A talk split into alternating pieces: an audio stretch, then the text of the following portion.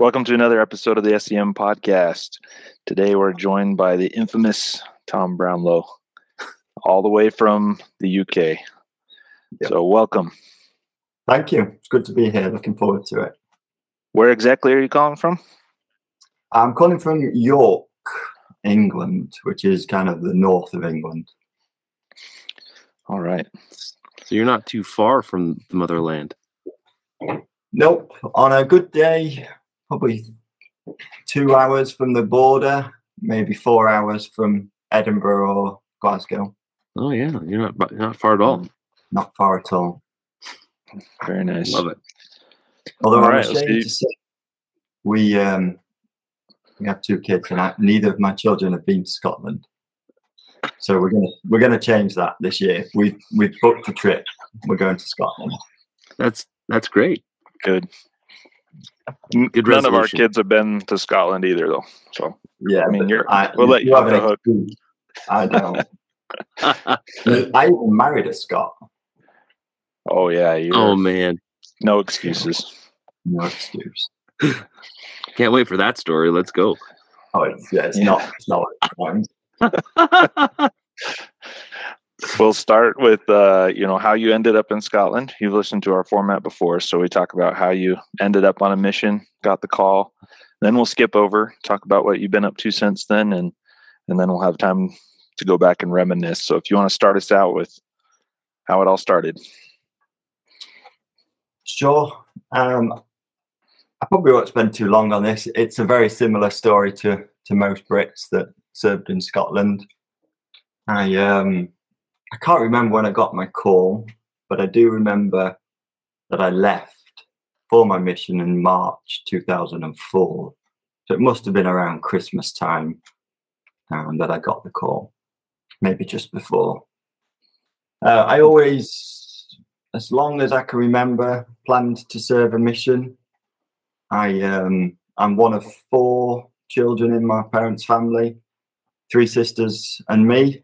Uh, no, no, none of my sisters served a mission, but it was always there was no pressure. I don't remember feeling any pressure. It was just something I'd decided. I'd made that decision years ago.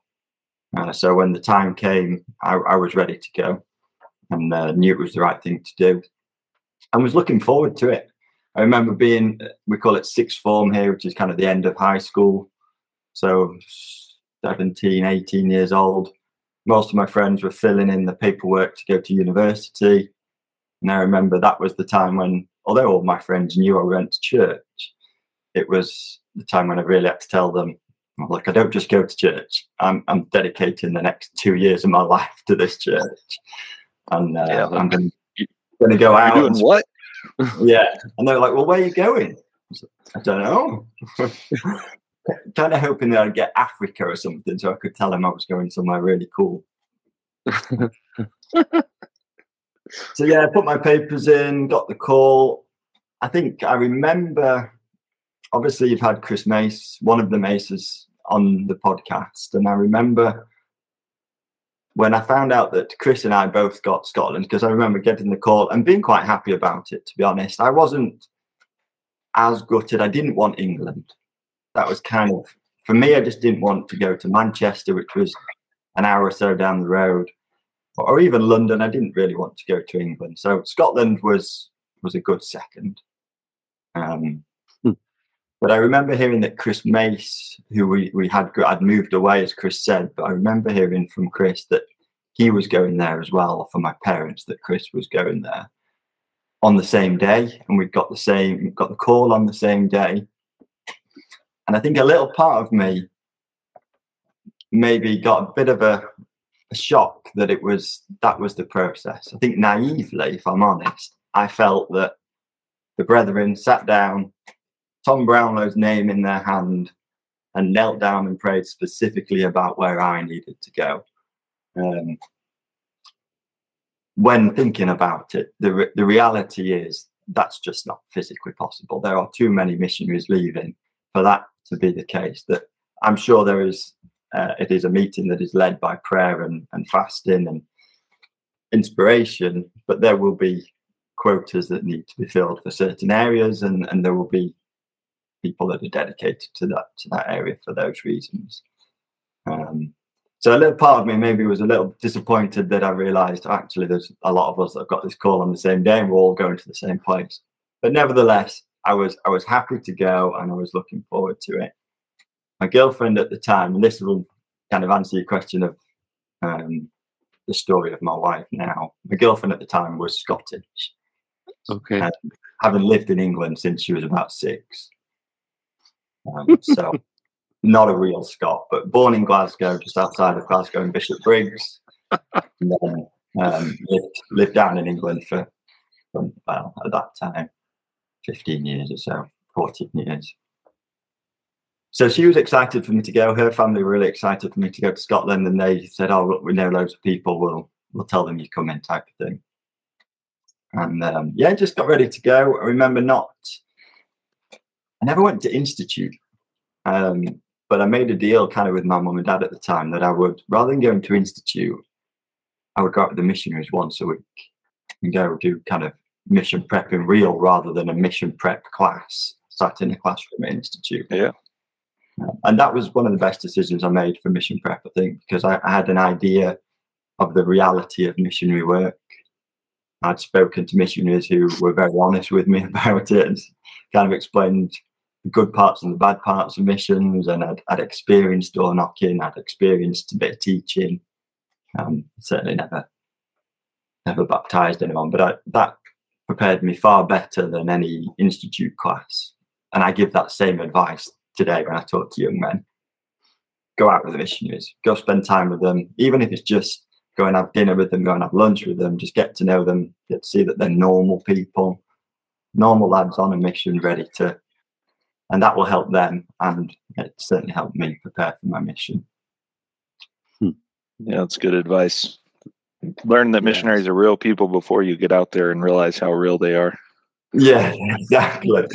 I remember thinking at one point that all missionaries were perfect and that I would never live up to that standard. And yet you quickly realize that that's very much not the case. Yeah. All right. So fast forward, got home a couple years later. What you been up to since? Yeah, so I got home uh, March 2006. I um, I went to university following my mission, and I know we'll we'll cover President Greens later on, but that that was purely down to President Greens that I went to university. I went on my mission planning to return home and become a we call them joiner carpenter. Um, and I remember having numerous conversations with President Greens where he said, Absolutely, love you to be a carpenter, love you to be a joiner, it's a great career. But he kept telling me, Go and do university first. Just give yourself the options later in life. Go and get a degree and then be a joiner. Um, and I had no intention of, of going to university. I'd done school and I'd done all right school. I enjoyed it but my, I'd always loved working with uh, wood, so wanted to to go down that avenue. But President Greens, and it was good advice. Um, he kind of convinced me whilst on my mission to just to go to university. So I came home, went to university for three years, got a degree in business, um, did a few kind of dead end graduate jobs. Whilst I was at university, I married my now wife who is the girl that I was dating before my mission. She wrote to me throughout the mission as well. Um, so I came home and got ma- married about a year after getting home from my mission. Um, so we stayed in York. I did a few jobs, and then for the last 12 years, I've worked for a medical device company in their sales department. So selling into hospitals and to doctors and, uh, and nurses, medical equipment and and really enjoyed it. To be honest, found it very rewarding, um, very interesting at times. Get to see lots of things that I probably would have never seen because I'm certainly not clever enough to be the doctor doing the operation, um, but just about clever enough to stand in the corner and tell him how to use a piece of equipment um, that we've we've designed as a company. So really enjoy that type of work, um, and as I say, I've been doing it now for about twelve years. Uh, Laura and I have two children. I have a, a girl called Georgia who is nine, and a boy called Fraser. Good Scottish name. Fraser who is six. Um, and they're, they're, they're brilliant. Absolutely love them to bits. Um, my boy is football, soccer obsessed, which is great because as am I. Indoctrinated him into to following his dad in that way. And my little girl's a bundle of joy as well, and very active, very outdoorsy. Um, so yeah, re- really enjoying myself. Stayed stayed fairly local to both of our parents, so we get to see them a lot. Both of them live in and around York, so we spend a lot of time with our parents, my parents and, and Laura's parents. That's great. So you didn't become a carpenter joiner. No, I didn't. it as a hobby. I do, yes. I make a few bits and pieces. Um, made a few things from a little girl, a little desk for her to sit at and uh, doodle and draw. Um, yeah, I've made a few few bits and bobs and done a few things around the house. It definitely helps being able to do some of the jobs yourself at home. And do you know what? Some days when I, when it's a tough day at work, some days I do sit there and think, only President Greens hadn't have convinced me I could be out building a house, enjoying myself, working with my hands. Instead, I'm trying to convince Doctor So and So that he needs certain piece of equipment, knocking on doors almost. To be honest, trying to get the the sales in. Um, but it was the right decision, partly because shortly after my mission, there was a massive recession in the UK, so house building stopped overnight. So it would have Yeah. been very difficult to to support myself during those times. And it did. It exactly. He never told me not to be a joiner. He just told me to go and get the degree to give myself the options. I think deep down, he knew after three years of a degree, I wasn't going to start three years of another apprenticeship as a, a joiner. so I think he knew what he was doing. Um, but I, He's a uh, wise man. yeah, he is absolutely, and I miss him. I wish I, I wish I could see him more. All right. Thank you for that. Sounds like things are going pretty good for you. Yeah, it's It's good to hear what you've been up to. So, all right, let's go back now. You can start MTC, Scotland, wherever you want, and we'll go through areas, companions, whatever you want to talk about. Okay. So yeah, I went to the MTC in March, just coming up to 19 years ago almost to the month, which yeah, I- unbelievable, unbelievable that that it's 19 years ago. I don't know where that time has gone. Um, went with Chris Mace, well, both Maces, both Chris Maces. I only knew Skinny Mace. Skinny Mace. I only don't know how to describe him other than the Chris Mace from Sheffield I knew. Um, but there was just the two Maces, myself and Drew. Although Chris mentioned somebody called Ol Olroyd, Olrod, Olreed, and I, I vaguely remember him as well. I have to admit, I don't remember him particularly well. But there was the four of us that were coming up to Scotland. None of those were my companion. I remember my companion being a Elder McCoy in the MTC, who was, I think it was coming to the Leeds mission, which is my home mission. Cool. Um, and he was the most eccentric person, really outgoing, really well versed in the scriptures, just very bubbly, very bright. And anyone that knows me, I'm actually quite a, I'm quite a shy person. Actually, I don't like being the centre of attention. Where he loved being the centre of attention. So it was a complete culture shock to me to try and spend every waking minute with this person. Excuse me. but it, do you know what? I needed it because it made me step out of my comfort zone. I think had I got somebody that was like me, the two of us would have just retreated to the corner of the room and never put our hand up to go first and teach in front of the class. Whereas he was the first one every time. Who, who wants to demonstrate what we've just learned? McCoy would have his hand up. I'm like, would you give it a rest?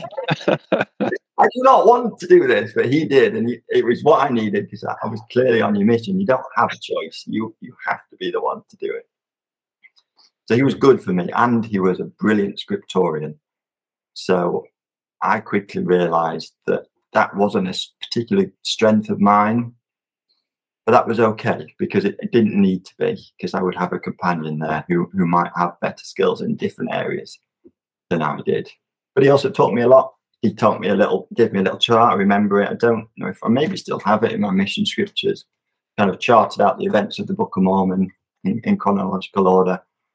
Um, really enjoyed the MTC, to be honest. It, at times, it felt like a bit like people describe as spirit prison, didn't it? Three weeks of intense learning and nowhere to go and very little to do. But I don't remember it being too too bad, to be honest. I, I remember enjoying it and realizing that this this was a pretty good way to live for a few years, a couple of years. Very little stress. Don't have to worry about bills or what I was doing on Friday night or what I was wearing or who I was going to see. All of that was taken care of. I just had to focus on my mission and teaching and learning. Um, I remember learning wrestling. That seems to be a thing that you you Americans love for some reason, particularly in in not enough clothing. Um, I knew he was going to say it. I just I was waiting for it. I was like, why are we doing this again? Just remind me. Not Uh, Zach and I. We we're basketball players. We're not wrestlers. No. I tried to wrestle Elder Bear once and he murdered me really quick. But he, it doesn't matter about size. He's just pure ball of strength. Yeah, you, I'm not. I wasn't certainly not now, and, and neither back then was I built for wrestling. too too tall, too lanky, too skinny. Um, Elder Bear would have would have floored me definitely. But yeah, I enjoyed it. The food was good. I remember putting on a bit of weight, and uh, but being ready to go. The end of the three weeks, I was ready to get out of the MTC and to actually start the mission. I, I don't remember you might this be a running theme. My wife says I have early onset dementia because I'm terrible memory. Um, I don't My wife remember. says that too. I don't remember how I got from Preston to, to Edinburgh. It must have been on a train because kind of remember getting collected, but I certainly don't remember the journey up. And I doubt very much that I did any missionary work on that train. I, I will have been one of them that just sat down and was happy to ride the train for two to three hours. Um, but I, saying that, I do remember being greeted by President Sister Greens and Elder Gilmore, who I think you've had on the podcast already. Yep, we have. I think it was Gilmore and Nelson, who were the APs at the time, who picked us up and took us. Sounds right.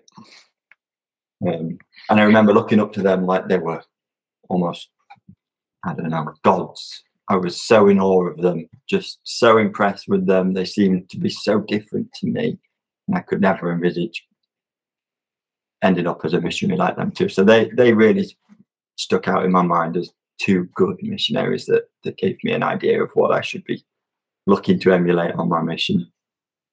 Um, my first area was Glenrothes area in the Kirkcaldy ward, and I was there for six months. Um, and I got a brilliant trainer.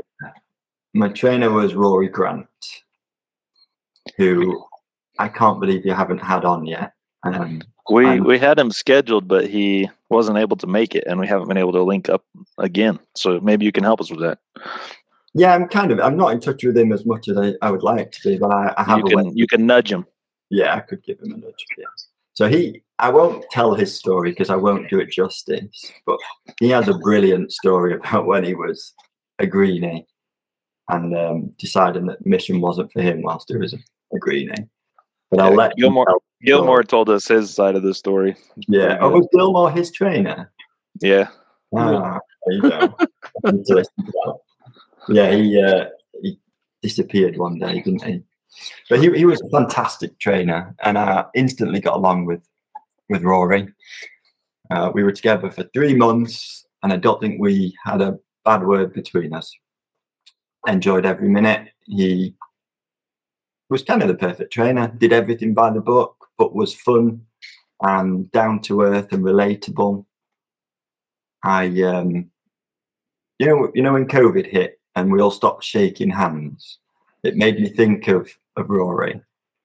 Because he won't mind me saying this, and I don't know if he still suffers from it, but Rory used to suffer from sweaty hands. Incredibly sweaty hands. He would often carry tissues in his trouser pockets so that he could dry his hand before shaking somebody else's hand. Uh-huh. Um, and I often think he would have loved to serve a mission during COVID because it, he wouldn't have No had to contact. he would ever shake his hand anyway. Um, that that sticks in my mind. Um, along with loads of things with Rory, he he was a he, he was and still is a carpenter, a very good one, very Oh, talented. wow. carpenter. Um, I've seen some of the projects, some of the homes and things he's he's built. He's a very talented man. When I was in Glenrothes at the end of my mission, Rory came chapped on our door at like nine thirty at night. After Yeah. his mission, he just showed back up. He's like, "Oh, I just wanted to see where I was with Brownlow and trained him." And he pointed out the stairs and said, "I remember knocking the spindles out of those Yeah. with the football." yeah. um, so you were still in the same flat, were you? That same yeah, house? I I found him a new house on my way out, but we were still there. That wasn't a nice flat. That was not a nice place to live. I remember we, when we got there, you used to park your car on the road, and the, you know ev- how well in the UK at least, often every street has a grotty house, a house that is ugly and the garden's unkept and it just looks a mess. Well, our flat was that house when we turned up. And I was I was so embarrassed. I was like, this is not this if people see us coming and going in this house, this is the impression we're gonna give as, as members of the church. So I remember one P day, Rory and I dedicated it to just tidying the front garden. And we had nothing to do with the job properly. Think we we borrowed a strimmer and we cut all the, the lawn at the front we knocked down a wall that was half knocked down, um, like a boundary wall at the front of the house. We knocked it down completely so that it at least looked better than half a wall. Just tidied it up a bit, which meant we could park the car in front of the house rather than on the road. But you couldn't park it on the drive. There was an actual drive at the side of the house. But I seem to remember we were told never to park our car there because kids would throw stones at it if you parked it there. Um, that's the sort of area that it was. It wasn't a Yeah. place. They took the car away when I got there, so Oh, did they? Yeah. Yep. So we, I was really lucky. I had a car for uh, 18 months of my mission. So I, I was really, I think the fact that I was British and had a clean license probably helped. But yeah, I had a car for most of my mission. Um, I have you beat. Yeah, I was in- I was- spoiled. I was in a car for 21 months of my mission. no way. Did you? Yeah. I had Wow. two two separate six week areas that I did not have a car. The rest I was in a car. Wow. I got really really fortunate. Yeah. And it was nice having a car. I remember Oh, when I didn't have a car, I remember how much I missed having a car. Everything just took longer. yeah. Um, but yeah, I mean, stuff that I learned from Rory, he he was brilliant at service. So I distinctly remember, can't remember whose it was, whether it was an investigator or somebody's door that we knocked on, or remember. I remember him building a window frame in the front room, the living room of that little flat that we were in, on a morning and on a night after we'd been out. He built somebody a window frame out of scratch, just because they needed one in their house. Uh, that was the sort of guy that he was. He bought it all the, the timber himself, built it, fitted it, just because they needed it. And that was a great example to me of, of service. Wow. Um, yeah, good times with Elder Grant. Really enjoyed my time with him. Um, it reminds me, I do often talk about this when I see people. Um, we went to see one of the guys that were baptized. It was called Brian, and he'd served in the army, so he was quite a tough Scotsman. And he fed us haggis for breakfast, which was fine. He'd done like a Scottish breakfast, and he'd fried haggis, but it was not haggis like I'd had before. It was in little circular discs um, that were on a on a plate in little circular discs. And I don't. I was new on my mission, obviously as a greenie, and I'd always heard that haggis was cooked in a sheep bladder. I remember cutting through this piece of haggis and thinking that the outside was really tough, but being a new missionary, didn't want to be rude, so ate it all. Only to look around at the end of the meal and see that everybody else had a piece of plastic left on Oh, their no. plate. and I'd eaten the plastic that it was wrapped in. Jeez. anyway, I mean, Scots don't love the English at the best of times, but he just howled at us. he could not believe what this stupid Englishman had done. And I don't think he ever let me live it down. Oh man. Anyway, it didn't do me any harm. I don't remember it coming out the other end, and it's a, certainly never bothered me. But yeah, I remember eating this this piece of plastic and a fairly chunky piece of plastic around the edge of this kind of sausage, if you like. Uh, never again, never made that mistake since. Man, that's good. That's so funny. So we were together for three months and had a great time, and I was gutted to to see him go. He left that area. I have no idea where he went. You'd have to ask him in his podcast, but he left. He went to Glasgow as to be his own leader. How did he? Yeah, with Patterson. Right. And and totally understand why. He may have been district leader when we were together, actually. I think he was because I remember people calling in or him calling others on an evening. So yeah, I think he was district leader when we were together. Um and my next companion you have interviewed, I think he's the only companion of mine that you have interviewed so far. And that's Egan. Yeah. um, Brandon, I think his first name is Brandon Egan. Yep. Uh, we were only together for four or five weeks because towards the end of our first transfer together, he got called as AP.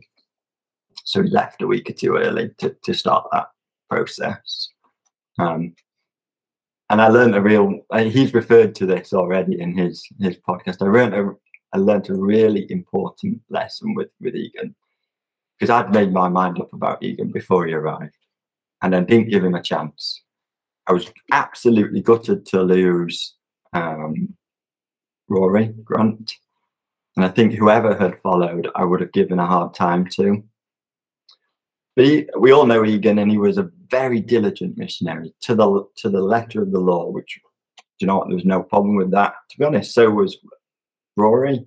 He was very straight down the line. I don't remember ever breaking any rules. We were always up at six thirty, and we were always home on time, and we very rarely did anything other than missionary work, except building the odd window. But for whatever reason, I, I'd made my mind up that we were just not going to get along. So for the first two weeks of my mission, I um, I don't think we ever fell out, but I just decided internally that oh, I'll just get through this. It won't be here long. Just get through it. We'll we'll never get along. We're too different. And I was keeping a journal. I kept a journal on and off on my mission, but certainly for the first six months or so, I kept a pretty good daily journal. And I remember writing in the journal about how I felt about Egan, that we he wasn't my sort of person. We weren't getting along, and he was too strict or too too straight down the line. I think I may have even used the word Percy priesthood. Um, and then naivety as a as a missionary. And it- he never he didn't read it without me asking. That wasn't the, the story here. But I can't remember how it came about, but we, I remember sitting on the two sofas that were in that living room and I must have written or done something in my journal that I wanted him to see. So I kind of frisbeed it across to him and said, "I'll just have a look at this." As I threw it across, the page changed.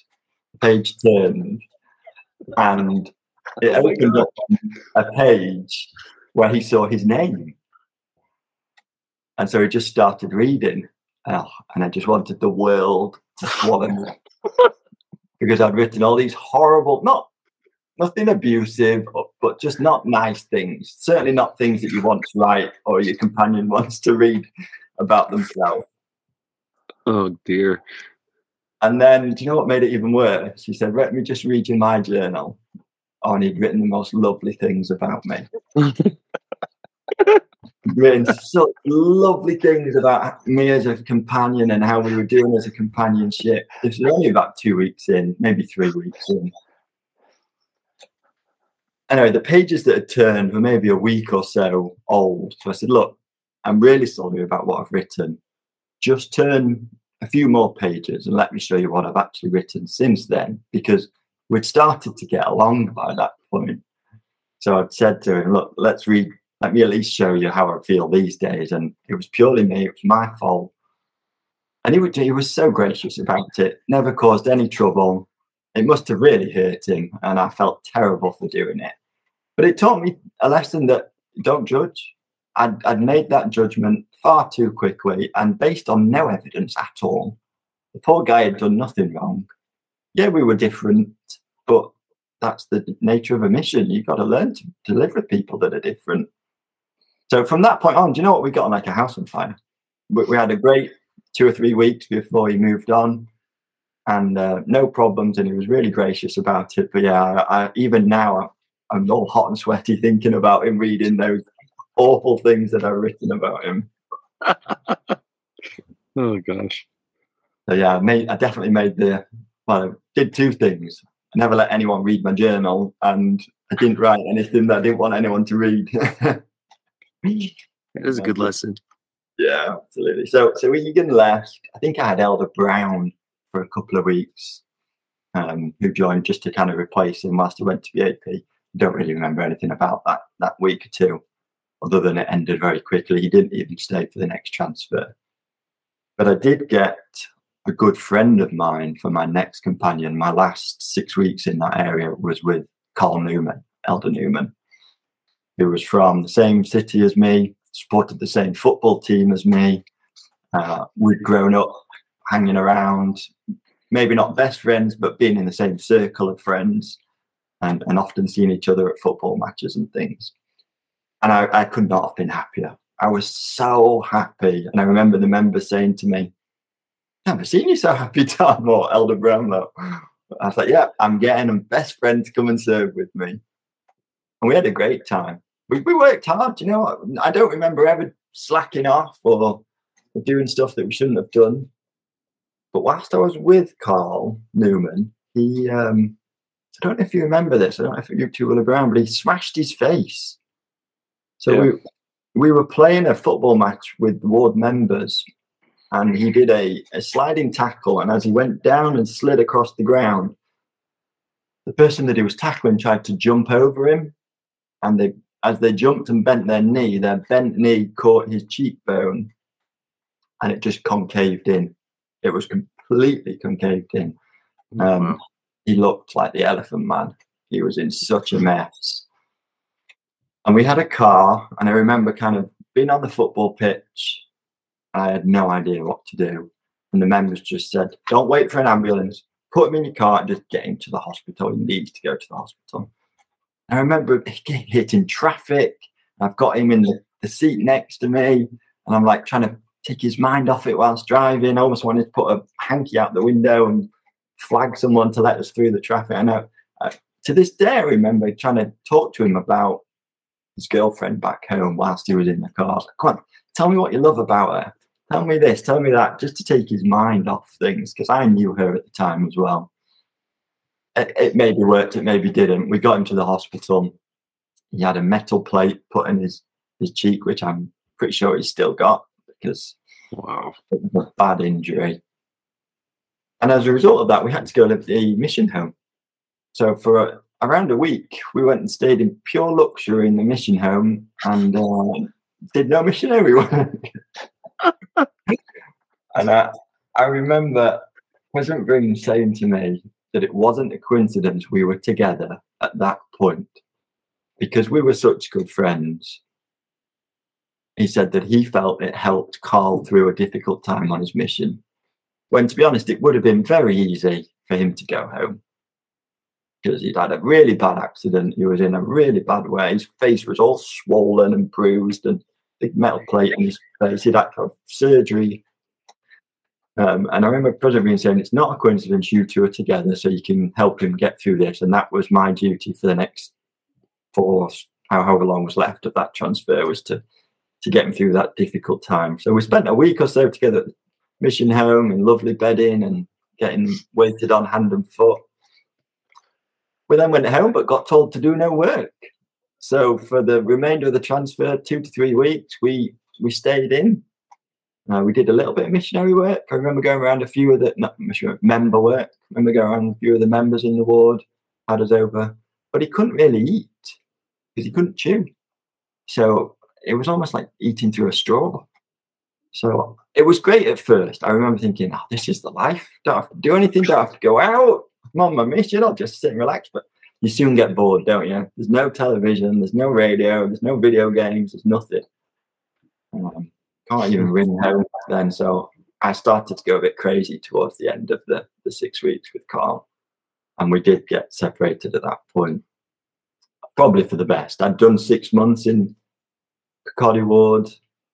It was my only area I'd served, and I, I probably needed to get out of the flat. But credit to, to Newman, he, he stuck that out and, and carried on with his mission. Loved that ward. To, to this day, I love that ward. I think of the flat was horrible, but the ward was great. There were sisters in the Kirkcaldy area, but actually, even the ward just looked after us. Do you remember the Watt family Oh yeah, in that area? he I was the ward mission leader when I got there. Well, he was the ward mission when I was there as well. So he must have done a long time in that calling. He he was brilliant.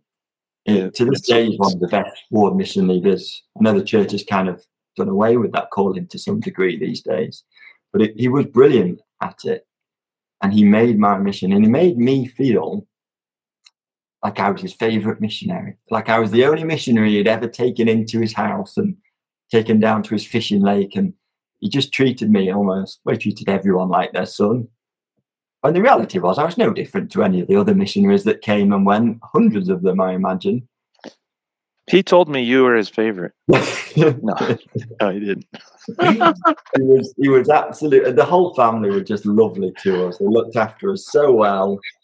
Um, we I remember going down to the fishing lake that he owned and, and spending time there. Um, The only guy I met in Scotland who had a truck, yeah, really. Mitsubishi, little pickup. Little L200 Mitsubishi, yeah. Great man. I remember meeting my parents at the Preston Temple. Um, and I, remember saying to him, I'm going to invite you to my wedding. I really get along with him. I'm going to invite you. And he was like, Oh, yeah, of course you will. And I didn't. And he'd have known that I wouldn't have done it. But he never he never let on. He just he just played along and was very gracious with it. So yeah, had a, had a lovely time and would um, happily have stayed there longer, to be honest. But I left there and went to Granton in, in the Edinburgh board. And I was only there six weeks, served with Alex Rayfield. And you know, when you look back on your mission and you think of areas and you think, yeah, I know why I went there and I know what I achieved there and I know who I was meant to meet and I don't know why I went to Granton. I don't think I, I don't think we achieved anything in the they closed the area after we left. Um, it was one of those six weeks that we had a lovely flat. It was a nice flat, one of the nicer flats in the mission. Alex and I got along great. We had a lot of fun together. He was a, a fellow Englishman, and we had quite a bit in common. We had a lot of fun. We worked, but we didn't. We didn't really teach, and that that was demonstrated by them then closing the area. They didn't. They didn't just whitewash it. They they shut the area and just merged it with another one. Um, yeah, don't remember an awful lot from that period, to be honest. And it's the only six week area of my mission. But that that's fine. I, I, think at one point I felt like, oh, it was a mistake. I shouldn't have gone there. But that that's not how it is. I will have learned things there, and I have learned probably rejection more than anything. Yeah. But Alex is Alex Rayfield. He, he's another one. I haven't seen or spoken to him since my mission. I don't think, but he, he would be a lot of fun to get on. Um, oh, I can say that for all of my companions because I, I don't think you've, we've had many of them on the podcast yet. but we we left left Granton, we left Edinburgh, both of us. They closed the area, and we went. I went up to Kilmarnock for the next three transfers, four and a half months to Kilmarnock. And this was the closest I ever got to Glasgow as an area. Um, I had a dad that uh, I still have a dad. My dad prayed for my entire mission that I would be kept safe and wouldn't go to Glasgow. was terrified, I think, of me getting mugged in Glasgow because he'd heard all these rumours about it. So I think daily he prayed that I would be kept safe and that as a result of that, or to help with that, I wouldn't end up in, in Glasgow. So I never did. And I generally put it down to those prayers. Um, whilst I'm talking about my dad, I have, I have a bragging right for my dad here because for two years my dad wrote to me every other day. Wow. Three side, three sides of, of A4 paper, standard paper, three sides of A4 paper every other day for two years. I had a letter on the doorstep from my dad. My mum wrote to me every week, if not more than once a week, and my girlfriend wrote to me most weeks. But yeah, my dad wrote to me every other day. And I used to say to him, How do you find anything to tell me every other day? He's like, Well, I would talk to you if you were here. So I just write what I would talk to you.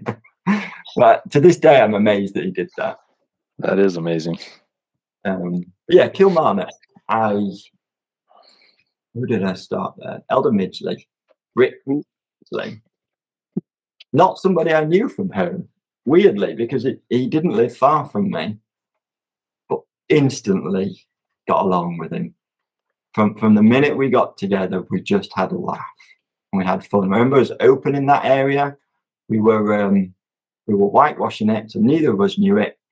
We didn't have the we didn't have a car. This was other than the six weeks in Granton and the four and a half months in Kilmarnock. These were the only times we didn't have a car. But we had a lot of fun together. Um, he introduced me to Canada Dry Ginger Ale. I'd never had. I remember saying to him, I don't like ginger beer. He's like, no, this isn't ginger beer. This is ginger ale. I like, oh, it's got to be the same. Just try it. To this day, it's like my favorite drink. It's it's so good. It's so good. Very So- very different from ginger beer. Yeah, totally different. And I don't really like ginger beer now, but I love a Canada Dry ginger ale. We used to we used to get 13 inch pizzas from Asda and a Canada Dry, and that was our treat if we ever had a rough day. Go and build your own pizza at Asda around the corner and bottle of Canada Dry. Do you know what? We were only together six weeks. Um, we did a lot of good and we worked really hard. We maybe had a little bit too much fun, and I always felt like President Greens knew that. So six weeks came and went too quickly. and uh, I stayed, but Midgley left. Um, however, we've been friends since, and now he's now moved stateside. Um, I just remember thinking he was so cool. I just wanted to be like him. Everything about him just kind of oozed class, and and everyone liked him. I remember just thinking, "Oh, I've got I've got it made here." So we stayed together a long time. Um, just wanted to impress him, just to be his friend. Just be my friend, mate. Be my friend. But we did get along, and we've met up a few times since our missions, um, and met his wife and his kids and stuff. So it was nice. And yeah, he's obviously moved away now, but um, had a great time with him, and and put a lot of graft in. To be honest, spent a lot of time knocking doors because there wasn't an awful lot going on when we arrived. Whitewashing an area is never particularly easy, as I'm sure you you might have experienced. Um, but a good ward, nice people. Um, my next companion was Adam Wright. I don't know if either, do you know Adam Wright, Elder Wright? I don't remember him. I don't think so. So he, again, he was from. There was a bit of a theme here. I don't know why, but I barely served with any Americans. Clearly, that wasn't my choice. I had no say in the matter. Um, but again, another another Englishman, and um, Adam had had a tough life. He'd had a tough life growing up, and it was a miracle he was on a mission, to be honest. But he really struggled on his mission, and I remember President Greens having a chat with me when we got together and saying, look, just love him. Just be kind. Just love him and, and help him, which I tried my very best to do. And we were together for three months over Christmas in Kilmarnock, which wasn't the nicest of areas. And Adam, I think, yeah, I, the, the only thing I can say really is it was a miracle he was on his mission and he, he did well to be on his mission for the length of time that he did. Um, he didn't quite make, I don't know how long he made, but it, it wasn't particularly long, maybe six months or so, I think, maybe a bit more. Um, and in these days, he maybe would have served in a different capacity. We've, in the UK at least, we now have service missions, Yeah. uh, people that would be better suited, and maybe that would have been a better better role for him. But he, he was really kind, really nice guy. He struggled sometimes with some of the um, some of the requirements of being a missionary were difficult for him. I remember getting up nearly every morning and ironing, ironing his shirt for him, kind of pressing his suit, making it so that he, he would look good and he'd want to go out. Um, I remember one day when he, he, wasn't particularly up for, for missionary work. So I'm like, so that's fine. I'm going to go out myself. And I just went out and, did, went, and I did some solo tracting. um, and we didn't fall out about it. I remember just saying to him, it's fine. Do you know what? You, you, you take your time. I'm all right with this. I'm not doing anything I shouldn't be doing. I'm going to go out and knock some doors on my own. I didn't get very far. I think he soon found me and came and joined me. Uh, yeah, Adam, Adam had a difficult time as mission, and, and as a, a, result, I probably that was probably the hardest time of my mission was those three months. But during that time, I got really good friends with Moroni Cardenas, who was serving fairly close. Never actually served with Moroni, um, but he must have been Paisley area at that time, and he really helped me out. We we we struck up a friendship whether we met at a district meeting or zone conference or something, I'm not sure. But we we built a friendship and we probably spent more time as a four than we should have officially. But I think Moroni knew that I needed a bit of help. And so we, we spent a bit of time on P days. Um, we we went to watch Rangers, not on a P day. and then we, we uh, the four of us went to different charity shops and all managed to get a Rangers shirt of some sort, all old ones. And we all like football. I can't remember who his companion was, but Adam liked football. I liked football. Cardenas liked football. And, and I'm guessing his companion did, or he, got dragged along if he didn't. and I remember we shouldn't have done it um, I kind of wrote it off as, do you know what, this is just helping me stay on my mission, so I'm going to do it anyway. Remember, we were walking to Ibrox, which was certainly not in my area. It might have been in Moroni's area, but definitely nowhere near my area. There was TV cameras, and I remember thinking, we cannot be seen on them cameras. so we kind of scooted the, the TV cameras as we were walking into the ground, we kind of scooted round the back of the cameras to make sure we weren't seen on the cameras. And we uh, we went to watch Glasgow Rangers versus Aberdeen. I can't remember the score, but it, it boosted my morale no end. And uh, it meant that we developed this good friendship. And I still, he's probably the missionary that I see the most now is, is Cardenas. Interesting little story is he when he got home, he met my girlfriend who introduced him to her best friend at the time called Ashley, and he ended up marrying her. Um, so we wow. will. He lives a couple of hours away from me near Manchester, but we'll often meet up and um, spend the day with their family. So I had a, had a good time with them. Moroni is one that we've reached out to and haven't heard back from. So yeah, I don't even know if he, I've I've asked him a couple of times. I'm not I'm not sure if he's even listening. Uh, I'll, I'll i know he's I know he's seen my messages. You know that little notification on Facebook, but uh, he hasn't wrote me back yet. So no, I'll I'll keep keep nudging him. Keep nudging him. He'd be brilliant. He's a lot of fun. Yeah. Um, good families in that ward. The King family are the family that stood out to me.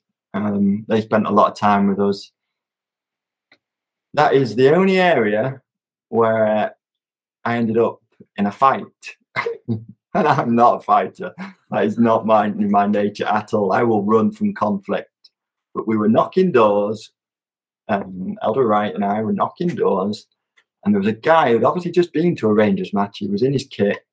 He was drunk out of his head, and he was just shouting abuse at us from the the road at every door that we went to. He kind of followed us down the street and shouted abuse. So we just kind of went and spoke to him rather than trying to ignore him because we couldn't do what we wanted to do. And uh, he's this is the only time in my life I've been headbutted three times by the same person. Oh my gosh! So he, he he did the same thing to me. We were talking to him, and he just kind of nutted me and caught me on my cheek. He then apologized, shook my hand, but as he shook my hand, pulled me in and caught me again. to which point I was not happy. And he tried to do it again. He tried to headbutt me again a third time. At which point, I don't even know how I did, but I just punched him. Swung for him, caught him on his cheek, and he was that drunk he just collapsed in a heap with one punch. And I just said, "Well, the right, leg it, run!" Ran as fast as we could to the King's house, who we did have a Oh, tea appointment with, but we were a couple of hours early. But we just wanted to get out now because a somebody probably saw us hit him, and they didn't want him following us. We just ran as fast as we could to the King's. We were in a flat at the time, and we we were there a couple of hours early. I remember hamming it up, saying, "Oh, my fist really hurts. Have you got any peas?" And he brought me out a, ca- a tin of peas. but no, that's not what I meant. Um, yeah, I man. remember tickets yesterday. So I was there. I was in Aberdeen. No, I was in Kilmarnock for four and a half months, which kind of took me to my my year point. Um, and then went to Aberdeen, and I served with Bautista, Elder Bautista. You've had him on as well, so you've had two of my companions on. Yep. Joseph Bautista, who is possibly the nicest man known to man. I mean, you- it's impossible not to like Joseph Bautista. He is one of the kindest, most Christ-like people to this day that I've ever met. Just listening to his podcast, his interview, it's like he hasn't changed a bit. He's as spiritual now as he was on it. If anything, he's more spiritual now than he was on his mission. Yeah. I, I remember his story where he's saying he was saying prayers whilst on a golf course. That is Yep. not me. I am not that guy. I am I am muttering things under my breath that I should not be muttering when I, I get around the golf course. Um, and we, we we had three months together, and I loved every minute of it. I, I knew I would get along with him the minute I walked into the flat, which was a nice flat. I think it was on Charlotte Avenue, Charlotte, Charlotte Street.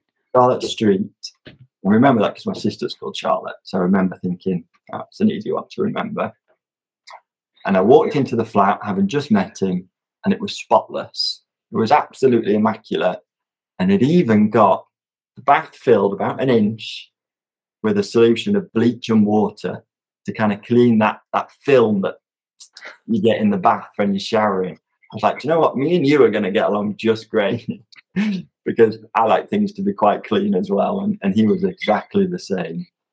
Um, Elder Bautista Joseph was one of the just the kindest people. He loved everybody, and everybody loved him as a result of it. To be honest, he taught me how to love the members. He taught me how to love the people we were teaching. He taught me how to love the people who were begging for money on the street. He would walk around with chocolate bars in his pocket because he didn't have enough money to give them money, but he would give them a little Kit Kat or a Blue Riband or, or just something. So they, they grew to know him as the chocolate boy. Ah, chocolate man, got any chocolate today? He, he was so kind, um, and I, I would have happily stayed with Bautista for the remainder of my mission. Uh, we had three months together. I loved every minute of it. Uh, we, we were zone leaders up in Aberdeen, and he loved the missionaries. He was a fantastic example. Uh, we had a, we had a, quite a bit of success. I seem to think. Uh, I seem to remember us teaching. I think her name was Sasha Sorsha. Sorsha, I think she was called. She was a dentist who was retraining to become a maxillofacial surgeon. So not, without being rude, not your average investigator. Wow. Um, very clued up, really dedicated to. She'd been loo- looking into the church for a long time and really respected, particularly Elder Bautista, who had developed that relationship with her. I think I interviewed her for Did she baptism. get baptized? No, so I think actually before you got there, I interviewed her and she didn't show up for the baptism at that time. So I don't know whether she ever got baptized. She certainly didn't whilst I was there. She she was lovely and a really really good member. Uh, oh, not member, but investigator, potential member. But I remember getting a bit of grief from the bishop at the time, basically saying, "Are you wasting your time with this girl? Is she ever going to join?" And the reality was, she was doing what every investigator should do, and we, we probably did them a disservice if we didn't allow them to do that. And that is to sincerely look into what she was getting into. She wanted to know that what she was planning on doing was true, and that this was if she was going to sign up for it, she was going to be all in. Um, so I remember saying to the, the bishop at the time, "Do you know what? Give her a chance. She she's brilliant, and if if she joins, she'll be one of the best members you've got in the ward. Don't worry about our time. We're not wasting it." Um, and I'd love to know if she ever joined. She said she didn't last time I was there. Yeah, I'd be interested to know too. Yeah. I just remember when I was interviewing her, she had just gotten a a new pug dog, like this little yes, little, little pug. black pug. And she told me, she's like, "Don't play too rigorously with him because he can't breathe well enough. He'll pass out." Yeah, they're renowned oh for that. man. Yeah. Um, it's a uh, a bad a bad breed for that sort of thing. You can't walk them too far. So I'm trying I- to I'm trying to rack my brain real quick because I I served as in the Aberdeen zone leader area the end of my mission and I don't remember Sasha. So I don't Mhm. know if I don't again I she could be wrong. She maybe didn't join. She was, as I say, she was in training, so she could have moved on. She lived Yeah. with a, a lady from Finland who were flatmates. I can't remember that lady's name. She used to sit in the lessons, but wasn't as engaged as Sasha. Interesting. So yeah, and I, I um, he's one of the few missionaries that I've uh, kind of not kept in touch with, but uh, yeah, kept in touch with, and actually came to stay with with me for a, few days whilst I was living at home with my parents after my mission. He and a friend were touring the UK, and he, he came and stayed with us for a couple of days, and he was a delight. And my parents were like, "Why aren't you more like him? He's he's lovely." Um, so uh, we're, we're friends on online and stuff, and I give him a call every now and then. As you say, he's state president now, isn't he? Which is which is no surprise, Nope. no surprise at all. Um, so he left, I stayed, and I got Elder Manini, Michaela Manini. And uh, again, I mean, I, I looked out on my mission, had an absolute blast with Manini. We were together for four and a half months. And whenever it came up to moves time, we used to write, we used to say to each other, let's both write to President and tell him how much we want to stay together, how much we've got going on, and that leave us together, we'll we'll transform the work. And so we did. And he, he left us together for four and a half months. I spent seven and a half months in Aberdeen, three months with Bautista, four and a half with Manini. So you uh, you came in there to that area, I think, as Zach and I left Peterhead. We closed that area down. No, that's not No? true. He That's he came in and he came in and replaced Peterson. yes, I For our last That, six that was after that was after my first six weeks. So he was one of my first zone leaders. Tom was. Okay. Okay. Oh, there you go. Um, yeah, I mean Aberdeen, what a place! I would happily move to Aberdeen tomorrow. Um, Amen. of all I'll the go with places, I'll go with you. yeah. Uh, if it wasn't seven hours from here, and I could prize my wife away from the family, I, I would happily live there. It's not cheap though; it's an expensive place to live. Yeah. Probably one of the most expensive in Scotland. It's all that oil money. Yes, and, and you'd meet people, wouldn't you? That two weeks on, two weeks off, and there was the the really rich, and then there were those that would get the money and just spend it on drugs. Right. Had nothing else to do for two weeks. Sheesh. Um, Very true. Loved it though, and I have been back to Aberdeen with work. I've I've kind of travelled that area and, and been back up, and it's been lovely to to go back.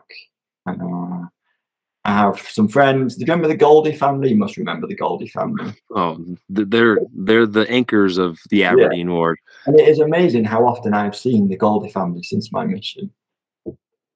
Probably more than any, other- definitely more than any other family in Scotland. Really? Um, yeah, 10, 12 times I've seen that family. Not because I go up and see them or they come up and see me, but we just seem to have a, a circle of friends that Yeah. that cross over. So I've been to some of their family uh, blessings, baptisms. They've been down. One of their sons lived in our ward for a while. One of their sons married a good friend of my wife. So Wow. loved that family. Um, Yeah. Really kind family. A good ward, but he was bishop at the time, wasn't he? Bishop Goldie. Yep. hmm And then uh, I think it was after your time because Sean became our ward lish- ward mission leader when I was there. I think Scott was the Elders Quorum president. I think Sean was Sean married Emily, didn't he? Yeah. hmm I think he was ward mission leader when I was there as well. Okay. Yeah, we we had a great time, and then uh, Ryan had just got home from his mission when I was there too. So, So We Ryan married one of Laura's, my wife's best friends, oh, okay, that's awesome. um, and Craig. I don't know if you remember Craig, but Yeah, Craig came and married somebody in our ward. So he was in our ward for a couple of years. I played golf with him a couple of times down here. oh man, that's so cool. Um, so yeah, really lovely family, lovely area. Definitely my favourite area in Scotland of all the areas I served, um, and would go back happily tomorrow. Yeah, But it, it stayed. It, I stayed there for a long time, seven and a half months, and then um, yeah, then from there got the call to go and serve in Edinburgh as AP for the last six months of my mission. Um, so my f- first six weeks down there was a weird one because it, the time I went down, we had Rollo and Bradley serving as the APs. I went down and got picked up, and there was Elder Webb in the car as well, in the van or the car. And I remember saying to them, I remember this like yesterday, I said to them, I know why you two are here. Why are you here, Elder Webb? and he's like, Oh, the President Green's not tell you. Clearly not. Me and you are going to be companions because them two are going home in six weeks together. I believe was the story. So they're going to almost whitewash the AP's area and they need them to teach us what we're doing before they go home. So there's going to be four APs for six weeks. Oh wow. how come I don't remember that? That's crazy. So we kind of I think that was when they started to introduce the kind of traveling APs as well. Hmm, So myself and Webb for a period of time did a bit of traveling. Whilst learning the ropes from Bradley and Rollo, we did a bit of traveling so that we weren't all just sat around looking at each other with with nothing to do like KPs do. Um, and that was the first time I'd ever had a flat, a four man flat, and I loved it. I, I'd, I'd always wanted one because missions. I mean, I had great companions, as you've heard, but missions can be quite lonely. So I always think, oh, it would have been nice to come home and have somebody else to talk to and mess about and get to know. But I never had that until I got to, to Edinburgh. However, I'll put it politely. I think it's fair to say that we were different, particularly Bradley and myself were different. So we we never particularly hit it off. In fact, it's the only time I ever remember having a bit of a not a fight, it wasn't a fight, but we played basketball. Do you remember we used to have a basketball hoop in the car park at the mission office? Yep. And on, on a P day, the four of us played some basketball. So myself and Webb, Bradley and Rollo. And unlike most Brits, I actually used to play a bit of basketball. Not to any sort of level, but I played for my school and I coached basketball as well. And I remember playing on that car park in front of the office and it getting a bit heated. I think we maybe let, let out both let out a bit of tension, Bradley and I. And we ended up almost wrestling and having a not a fight. There was no no punches thrown in this fight, but it was too physical. It, it got a bit out of hand. Um, but I remember seeing President Greens in the window in the kitchen, just watching it and loving it and laughing. Not not coming out telling us you two need to calm down or stop. Just thinking, oh look at them They're having a good scrap. Um, so yeah, we, we had six weeks together as a four. Those two then I believe went home. Might be wrong, but that's how I remember it at least. And I had another six weeks with Webb before he went home. Um, I don't know why, but I'm not. I'm forgetting what's other Webb's first name. Uh, Come on, come is on. Tom. I want to say Simon. Is it Simon? Simon Webb? No, that doesn't sound right. That's really bad. And this is recorded, so he's going to know. We'll figure it out. I want to say Simon, but I'm not. I don't think. I mean, you don't know. I, I don't know about you two. Did you used to call you, you? Yeah, that is what First I call name is. Elder. Did you ever call each other by your first name in the flat or anything? No, but You would know it. I know you would know it, and I can pretty much remember everybody else's.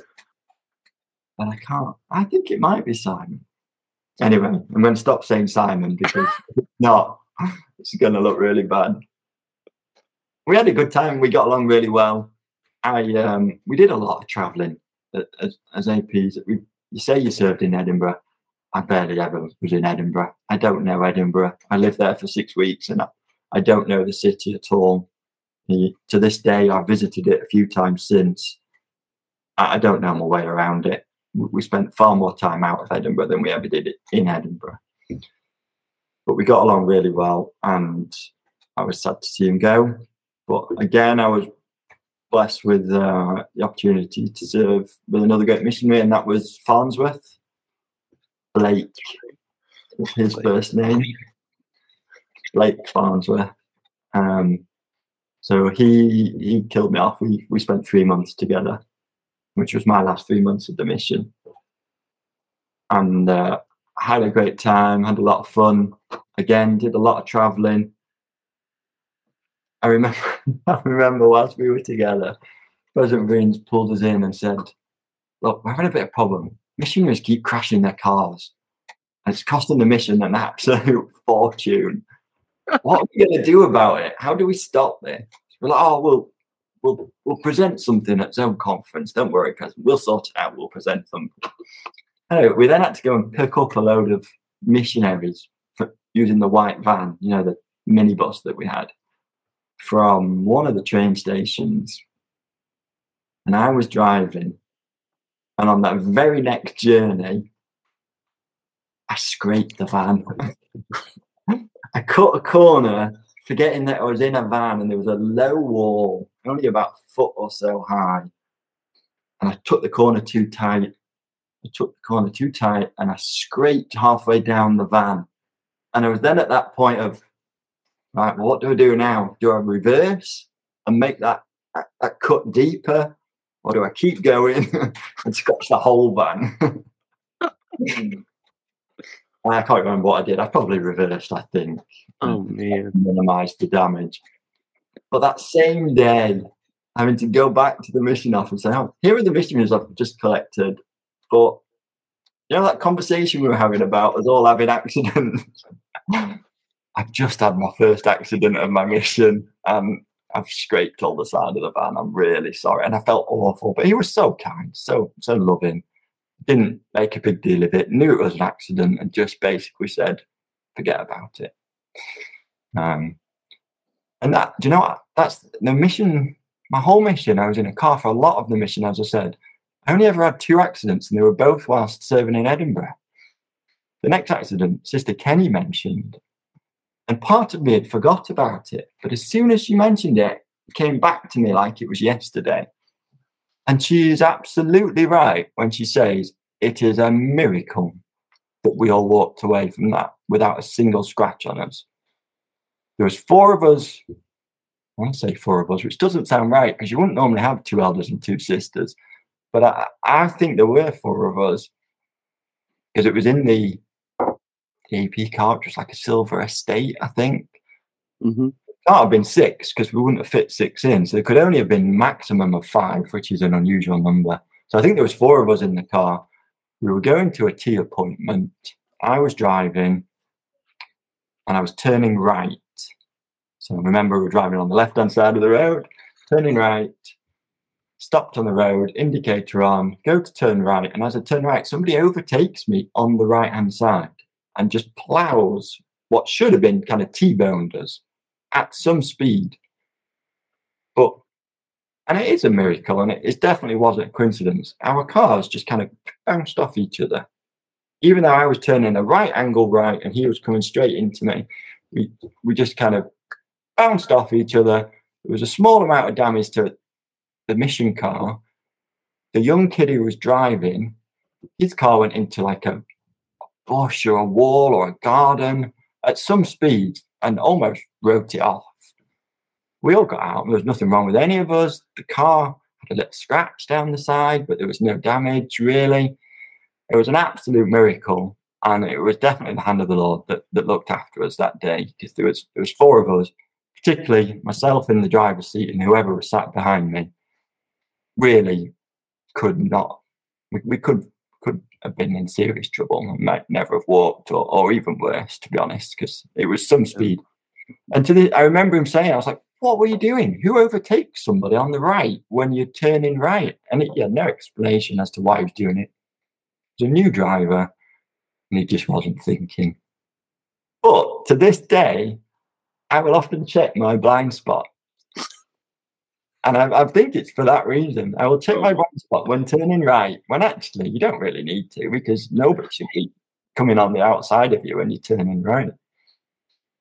Yeah, that was the only other time I had an accident. I remember having to complete a, a police form because we were claiming for it. I had to say how the cars had reacted and stuff. And it, it was a bit of a miracle that we'd we'd all walked away from that that accident scrape free. Um, and then that probably takes me to the end of of the mission. Really, I I enjoyed the time as assistant. I enjoyed spending time with President Greens more than anything. Um, I don't feel feel like you ever got a chance to integrate with the ward. I never felt part of Edinburgh ward. Don't have any real memories of anybody in the ward. I think there was a family called the Mason family but then I remember them being kind to us, but it wasn't that we were friends because we there were so many missionaries in the ward for a start. There must have been eight or ten missionaries in that ward when you include the two office elders, the APs, the, the senior couples. Those actually proselyting in Edinburgh as well, probably more than eight or ten.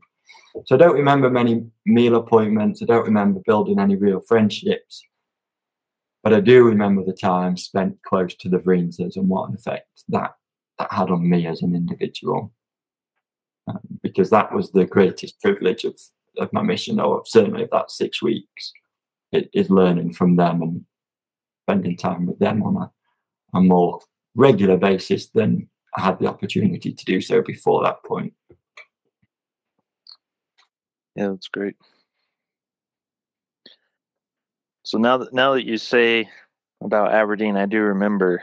So I bet it was you and Bautista teaching when I went and did the interview. Oh, but also, I think you were the one who followed up with some people in our area after we left. Um, not that we taught him, but I think you taught the owner of Fyvie Castle.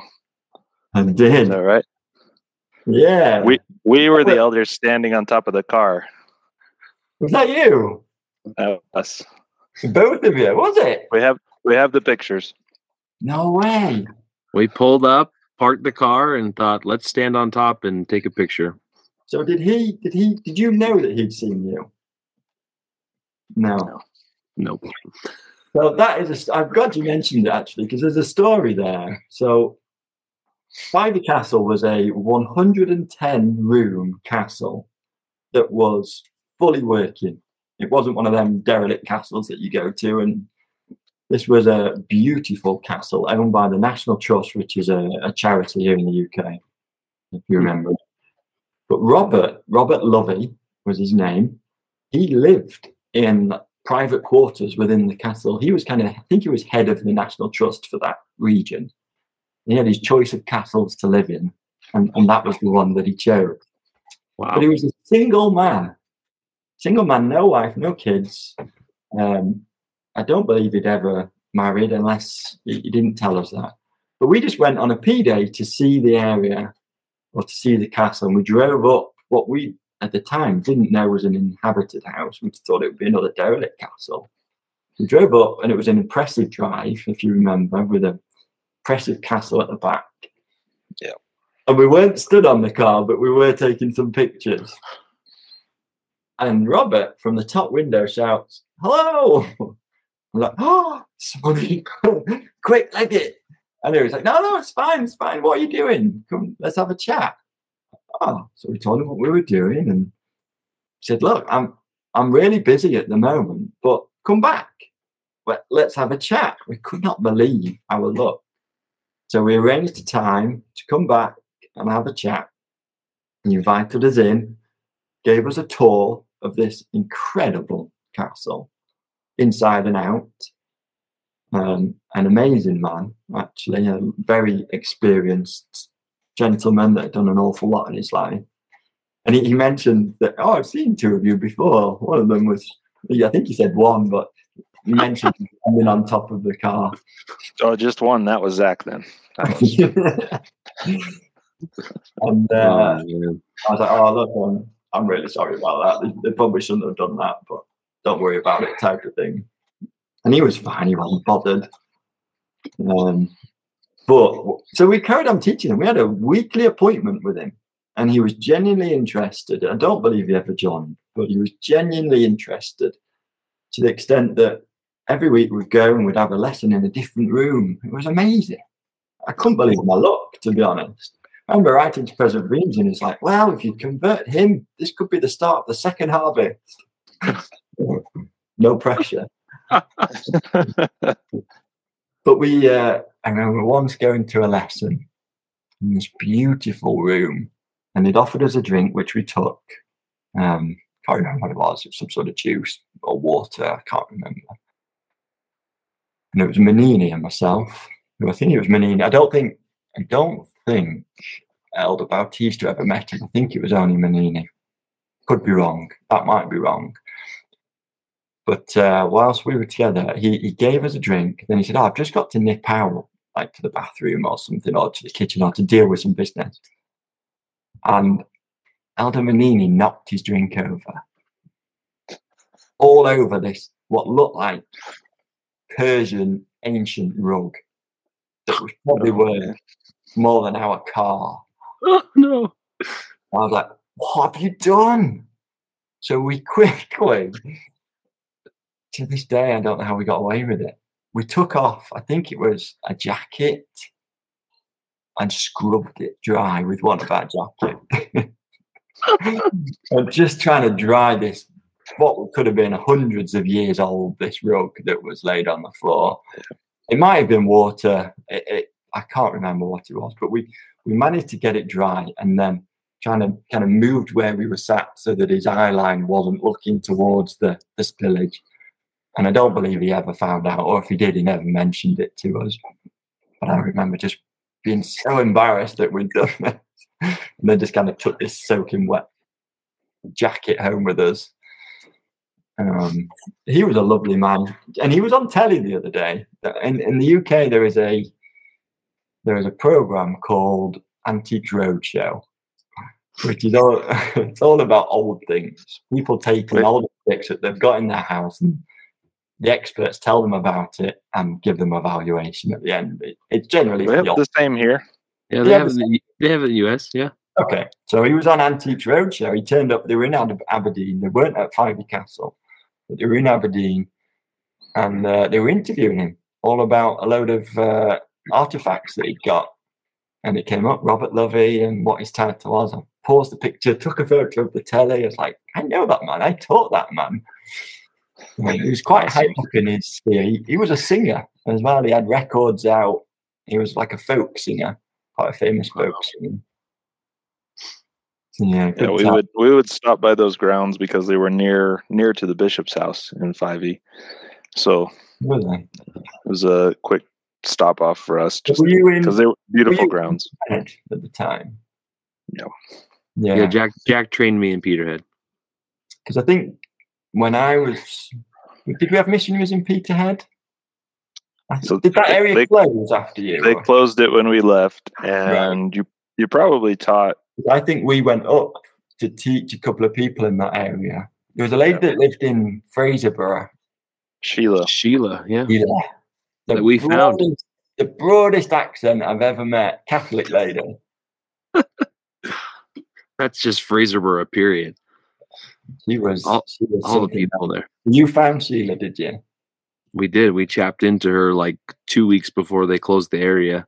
Right. So we, And, we uh, carried on meeting with her. It was a long way for us, Fraserburgh from Aberdeen. So we, we weren't there often. But we did go and see her, and she was so kind, so friendly. And she always used to say, Look, it's either us or you, it's nobody else. Either the Catholics are right or the Mormons.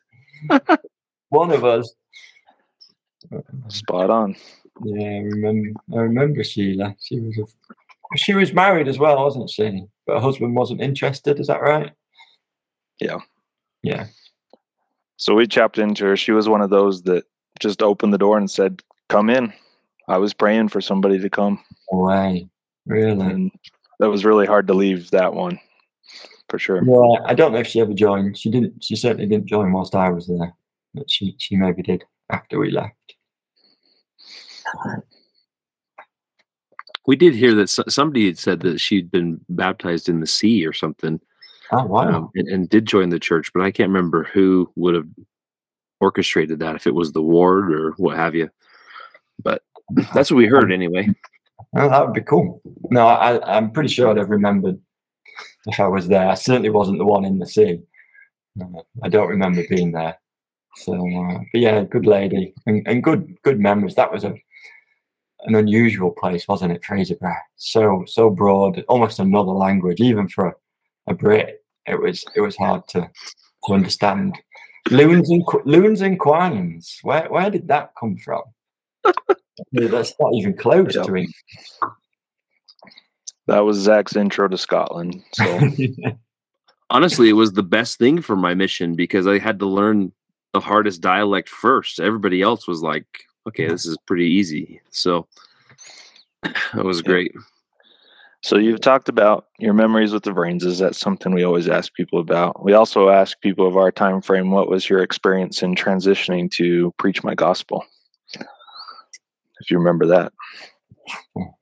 I mean, just just before I move on from the the Greenses, I think it would be unfair not to just say what an effect President Greens had on me as an individual.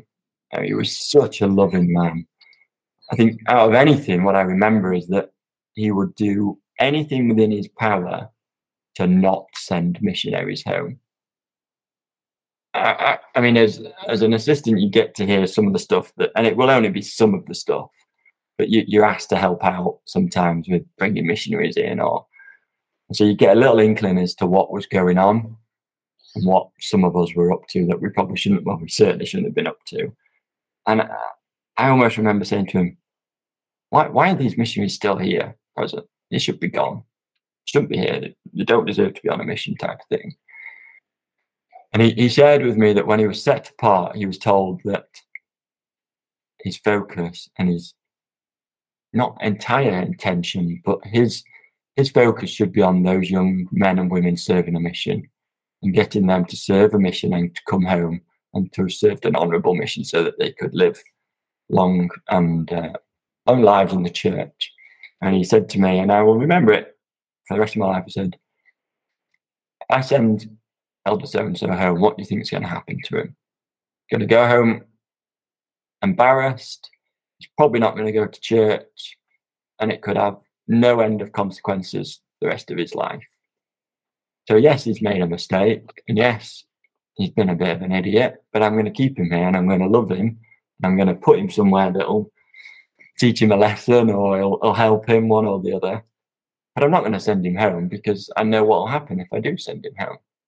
Um, and that, that was a Christ like thing to do, wasn't it? That isn't, I'm going to send you home to punish you which is not what, what the Savior would have done. He would have loved him and, and cared for him and, and helped him on his mission. So that always stands out to me as something that I'll remember President Greens for when he could easily have sent many of us home, I imagine, for some of the stuff we got up to.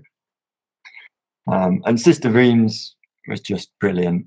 I uh, I remember telling me off for dipping bread in my soup. it, it wasn't polite, it was uncouth to, to dip your bread in and, and eat it. She told me I had to tear it up and put it in the soup, then use my spoon to take the bits of bread from the soup.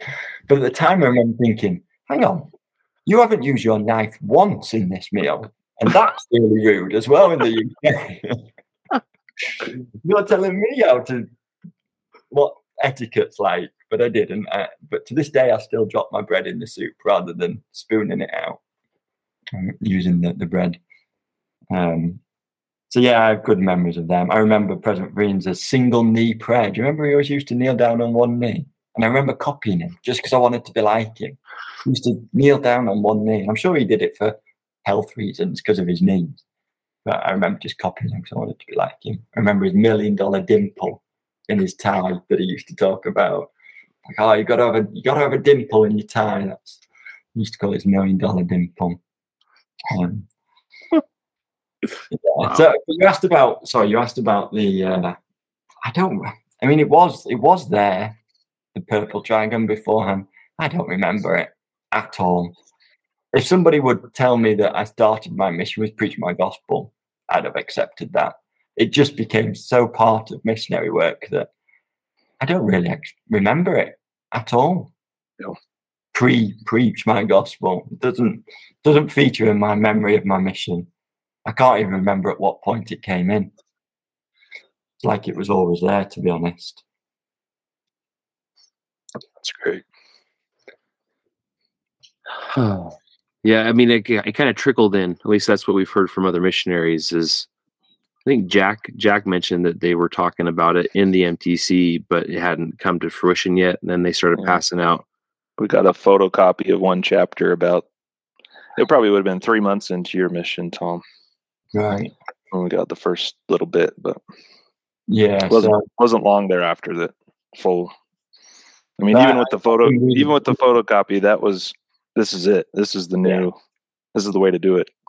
and you can you can see that it was absolutely needed and it was the right thing and inspired thing to do because it's still here and it's still used and we still hand it out to all of our young men at, at church uh, and, and young women um, just to get them to look at it sooner rather than later get to know it now because the sooner you get to learn it and love it the easier it'll be for you so we we've given all of our young men um, and young women a, a copy of preaching my gospel in the ward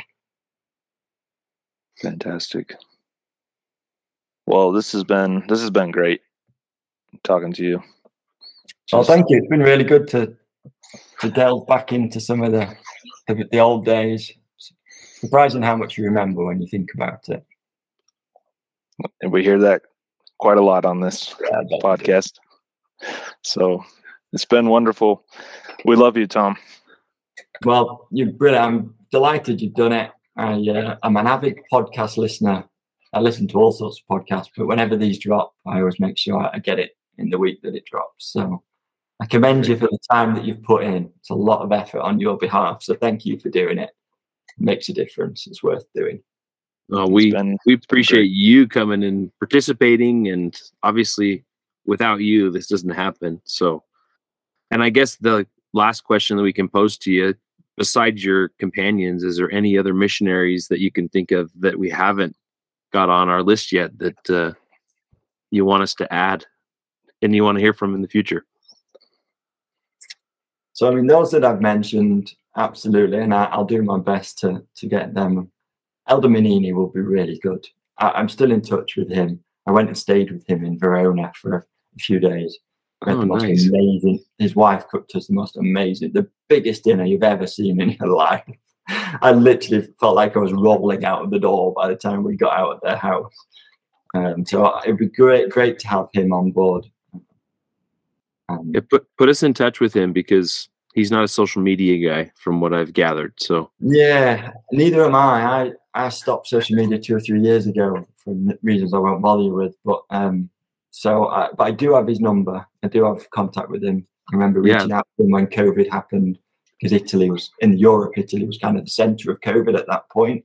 Mhm. So I wanted to check on him and see he was all right. So I am still in touch with him. You moved to Rome, I think, near the temple. I think he might be a temple gardener.